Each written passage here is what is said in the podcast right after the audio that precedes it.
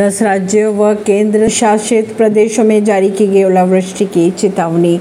भारत मौसम विज्ञान विभाग के अनुसार हिमाचल प्रदेश में 23 मई और हरियाणा, चंडीगढ़ व दिल्ली में 24 मई के लिए ओलावृष्टि की चेतावनी जारी की है।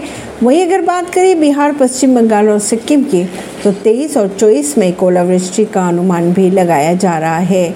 उत्तराखंड, राजस्थान व पश्चिम मध्य प्रदेश में 24 और 25 मई को ओलावृष्टि हो सकती है। केरल में उपराष्ट्रपति धनखड़ के दौरे के बीच बरामद किए गए उच्च क्षमता वाले आठ देसी बम। एनसीपी प्रमुख शरद पवार ने कहा, प्रधानमंत्री बनने की दौड़ में नहीं है क्योंकि वे अगला लोकसभा चुनाव नहीं लड़ना चाहते हैं। पवार ने यह भी कहा कि उनकी कोशिश है विपक्ष को साथ लाने की और ऐसे ही प्रयास बिहार के मुख्यमंत्री नीतीश कुमार भी कर रहे हैं।